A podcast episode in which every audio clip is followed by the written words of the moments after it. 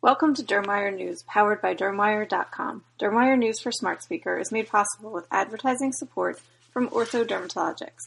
I'm Stephanie Talea, Senior Managing Editor with Practical Dermatology magazine.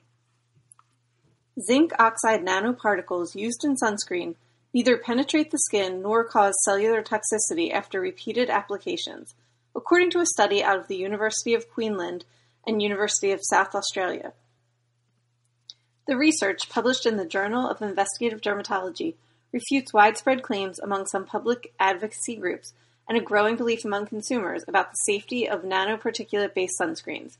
University of South Australia and UQ lead investigator Professor Mike Roberts and his co-researchers in Brisbane, Adelaide, Perth, and Germany studied the safety of repeated applications of zinc oxide nanoparticles applied to five volunteers aged between 20 and 30 years.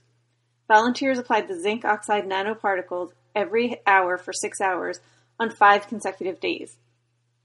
Using superior imaging methods, we established that the nanoparticles remained within the superficial layers of the skin and did not cause any cellular damage, Professor Roberts says in a news release. We hope that these findings help improve consumer confidence in these products and in turn lead to better sun protection.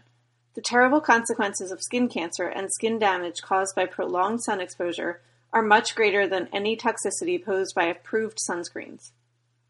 Professor Roberts said the myth about sunscreen toxicity took hold after previous animal studies found much higher skin absorption of zinc-containing sunscreens than in human studies.